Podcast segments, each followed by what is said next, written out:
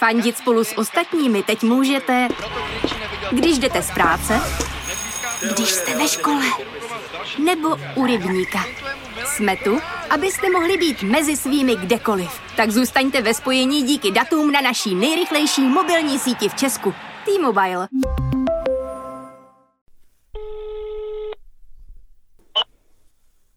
Halo, Halo, slyšíme se? slyšíme se, trošku chroptíš, ale jinak dobrý. No, já mám jedno, jednu, čárku, Cože máš? jednu čárku signálu. Ježíš Maria, no tak doufám, že to zvládnem. To bude zábava. To bude velká zábava. Sranda. Co se děje doma, vám řeknou naši kolegové. S námi se podíváte ven, za hranice. Z Pražského Smíchova, kde sídlí seznam zprávy, vás zdraví tentokrát pouze Eva Soukeníková. Dnes připomenu podle mého to nejzajímavější, co jsme pro vás letos natočili. Začíná podcast Checkpoint. Je to tak, tentokrát jsem ve Smíchovském studiu jen já, Eva. Rozhodla jsem se pro vás v prázdninovém duchu vybrat některé z fajn momentů, které jsme s Jolou v checkpointu během několika uplynulých měsíců natočili. Nejdřív jsem ale, jak už víte z úplného úvodu, mluvila i s mojí lepší polovičkou Jolou. Volala jsem jí na cestu do Chorvatska. Vydala se totiž velmi neohroženě žlutým vlakem společně s dalšími stovkami Čechů, aby si i letos užila nějaké to moře. Jeli už si skoro na konci cesty, která by se dala popsat jako hit tohohle léta i vlastně mediální událost minulého týdne. Cestu vlakem do Chorvatska. Moje otázka je naprosto prostá. Jaký to bylo? Na začátek bych asi řekla, že to byl velký zážitek, respektive pořád je, protože jsme přejeli hranice do Chorvatska a míříme do Rijeky, kde tedy vlak staví. Um, zážitek to byl jak v pozitivním, tak v negativním smyslu. V tom pozitivním byla to taková romantika, řekněme, protože uh, sice vlakem jezdím docela často, ale nikdy jsem nejela tímhle průžkovým nočním vlakem projíždět krajinou noční a dívat se na to, jak se míhají stromy, to se mi fakt moc líbilo. No a negativní zážitek, asi to teda není úplně čistě negativní, nicméně ten servis není tak um, častý, řekněme, takže určitě uh, je dobrý se vybavit nějakým vlastním třeba jídlem nebo pitím. A mě osobně velmi zklamalo, a vím, že to je takový problém prvního světa, ale velmi mě zklamalo, že jsem nedostala suši, protože jsem se až na palubě vlaku věděla, že se ho musím objednat asi 50 hodin dopředu, tedy ještě předtím, než člověk nastoupí do toho vlaku. Takže to bylo velký zklamání a budu se z toho zmotávat ještě nějakou dobu. Tak ty už to trošku nakousla. Tip pro milovníky suši je jasný. Máš ještě nějaký tip pro ty, kteří se chystají na tohleto do- dobrodružství? No vzhledem k tomu, že jsem momentálně zavřená v umývárně, ve které je asi tak jedna ze tří, řekněme, zásobek s elektřinou, tak bych doporučila nějakou powerbanku, jinak se vám asi během noci vybije telefon. No a jinak to jídlo a dostatek zábavy a dostatek nějakého zabavení s sebou, to bych doporučila. No a takovou eh, dovolenkovou otázku nakonec. Co jsi vzala sebou ke čtení? Tak, ke čtení jsem si vzala tři věci. Vzala jsem si Sylvie Plath pod skleněným zvonem. Na to je doporučení. Taky doporučuju. je to super a jsem skoro na konci už.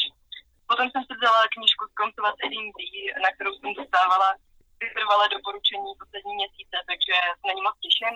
A potom jsem si vzala takovou rozhovorovou sbírku uh, Anny Hoganové Čít z vlastního pramene, na kterou se taky moc těším, takže to bude určitě super všechno. A taky jsem si sebou vzala šachy, kdyby mě náhodou knížky omrzely. Slyšeli jsme, jak dovolenkově se má Jola. Já jsem ale slíbila, že se tentokrát podíváme trochu do minulosti. Na to, o čem jsme se stihli od února, kdy jsme natočili první díl podcastu Bavit. Musím samozřejmě začít právě tím úplně prvním dílem. U našich slovenských sousedů se konaly volby a náš kolega Filip Harcer nám přivezl do Prahy spoustu zajímavých zvuků. Tak teraz je asi najväčšia otázka, či nám na Slovensku budú vládnuť extrémisti a či dojde k absolútnemu rozvratu a od, odvrátenia sa nejakých západných hodnot, alebo naopak budeme posilňovať naše ukotvenie v Európskej únii, v NATO a tak ďalej a tak ďalej, takže nejakú našu prozápadnú orientáciu. Aspoň toto je pre mňa taká rozhodujúca vec. No tak slovenská politika podle mě spěje do velké zahuby, protože jak podle mě, jak slovenskou politiku ovládou liberáli, tak Slovensko bude vyzerať hrozně. Hned třetí díl Checkpointu už se točil okolo koronaviru. Byla půlka března a Itálie se začala jako první v Evropě uzavírat. 29-letý Luka žije u středoitalského města Perugia. Mluvila jsem s ním hned v úterý ráno, tedy pouhých několik hodin poté, co v Itálii začala platit přísná karanténní opatření a popisoval mi svoje pocity. Dneska už jsem zůstal pracovat doma. Všechny moje sportovní aktivity se zrušily. Myslím ale, že je to správné rozhodnutí. Jestli mě něco opravdu překvapilo, tak mladí lidé, kteří si vůbec neuvědomují vážnost situace a chovají se nezodpovědně. Sám teď čekám, jestli se neprokáže nákaza u mých přátel, které jsem viděl hned poté, co se vrátili z milánského týdne módy. No a hned po Itálii následovalo celých šest týdnů, kdy jsme nepsali a netočili o ničem jiném než o koronaviru.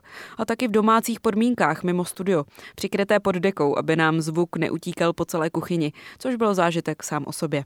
Z tohoto období pro mě bylo třeba zajímavé povídat si o kritické situaci v Indii s novinářkou tamní pobočky stanice CNN.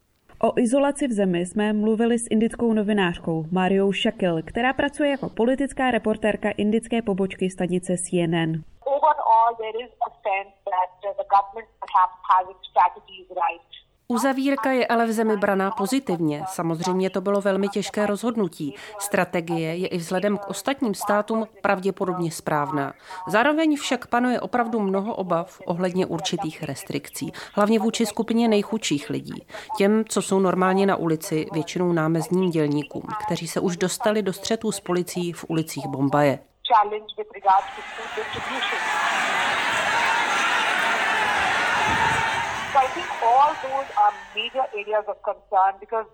Přestože se některé organizace snaží dodat jim jídlo, jde o opravdu obrovskou populaci.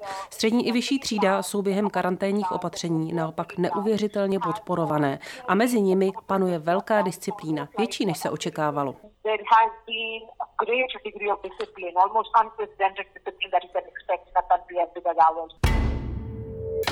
7. května jsme se dostali z karantény a rovnou k našemu oblíbenému tématu americkým prezidentským volbám. Poslední týden se ale mluví hlavně o obvinění Joea Bidena ze sexuálního násilí.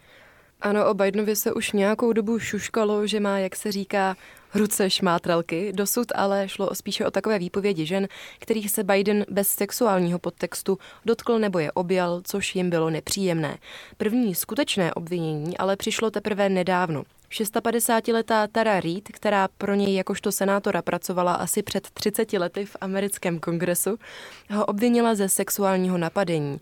V březnu uvedla, že ji její bývalý šéf v roce 1993 přitiskl na zeď, líbal a osahával na intimních místech. It happened all at once. The patient was gone and then his hands were on me and underneath my clothes.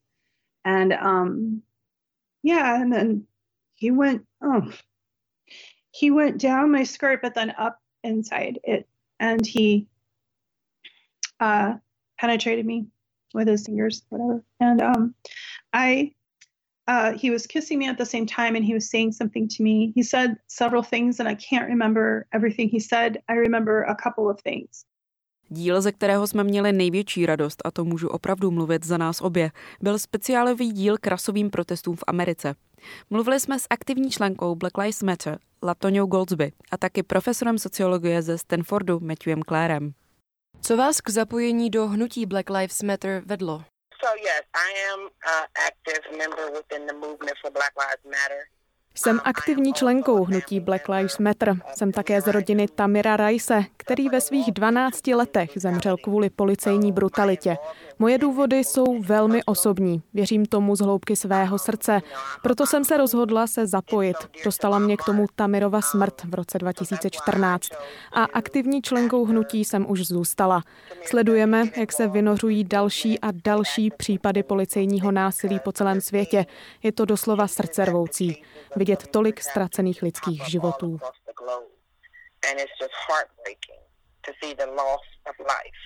No a další emocionální peckou tedy podle mě byly události v Hongkongu. O chystaném zákonu, který Čína už schválila na všeledovém čínském schromáždění, jsme mluvili například s politikem a aktivistou Kenem Cangem, který stojí v čele kaulungského okrsku Matauvaj. The security law means a big Zákon o národní bezpečnosti představuje pro lidi v Hongkongu obrovskou hrozbu. Ovlivní každého z nás, naši svobodu slova, svobodu protestovat, vlastně svobodu dělat cokoliv. Pro obyvatele Hongkongu je ten zákon jako meč, který visí nad jejich hlavami. Samozřejmě čínská komunistická strana i vláda Hongkongu tvrdí, že když budou lidé dodržovat zákony, jsou v bezpečí. Nová legislativa je neovlivní. Právnímu systému Číny tu ale nikdo nevěří, ani zákonům, které vytváří komunistická strana. Člověk nikdy neví, čeho se možná dopustil. I když neporuší žádné zákony v Hongkongu, může dojít k porušení těch čínských. Vlastně člověk nemusí dělat nic, může být politicky angažovaný protestující i normální občan a i tak ho mohou chytit, poslat do Číny a uvěznit.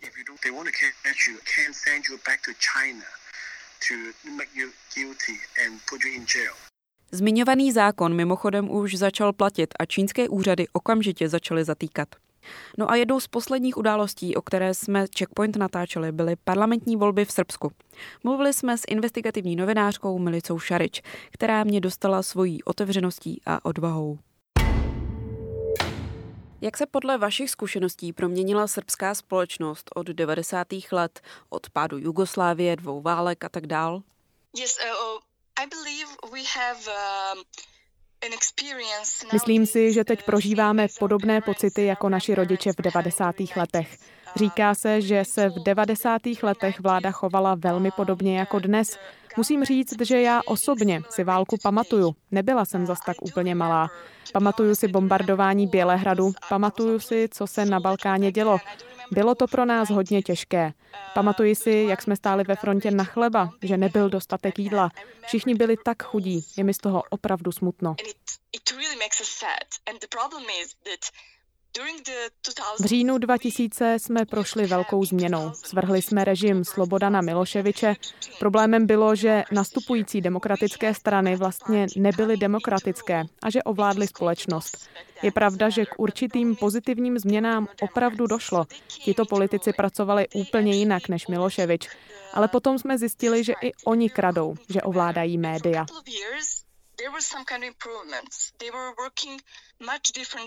Dneska máme vládnoucí stranu, která je podle mnohých vůbec to nejhorší, co tu kdy bylo. Všechno je pod kontrolou. Každý se bojí cokoliv říct až na svobodná média a těch je tu opravdu málo. Řekla bych, že právě největší rozdíl mezi 90. lety a dneškem je, že tehdy média držela pospolu a tvořila určitou opozici. I mezi občany existovala opravdu silná hnutí. Dneska jsme rozdělení. Nemáme opozici, která by držela pospolu. Každý se stará o sebe. Je opravdu málo svobodných novinářů mimo velká média, která pracují pro vládu. To byly některé z mých oblíbených momentů z několika měsíční historie Checkpointu. Jestli jste nás třeba začali sledovat teprve nedávno, berte je i jako typy na starší epizody, které podle nás stojí za poslech i zpětně. Je takový hezký, že ti tuhle tu informaci nakonec říkám na záchodek vlaku mířícího do Rijeky, ale tohle to je náš 20. díl Checkpointu. No tak to je neuvěřitelný. Já to tak ani spočítal. tak jo, užij si krásně dovolenou a měj se krásně. Já nám blahopřeju k 20. dílu a těším se příští týden.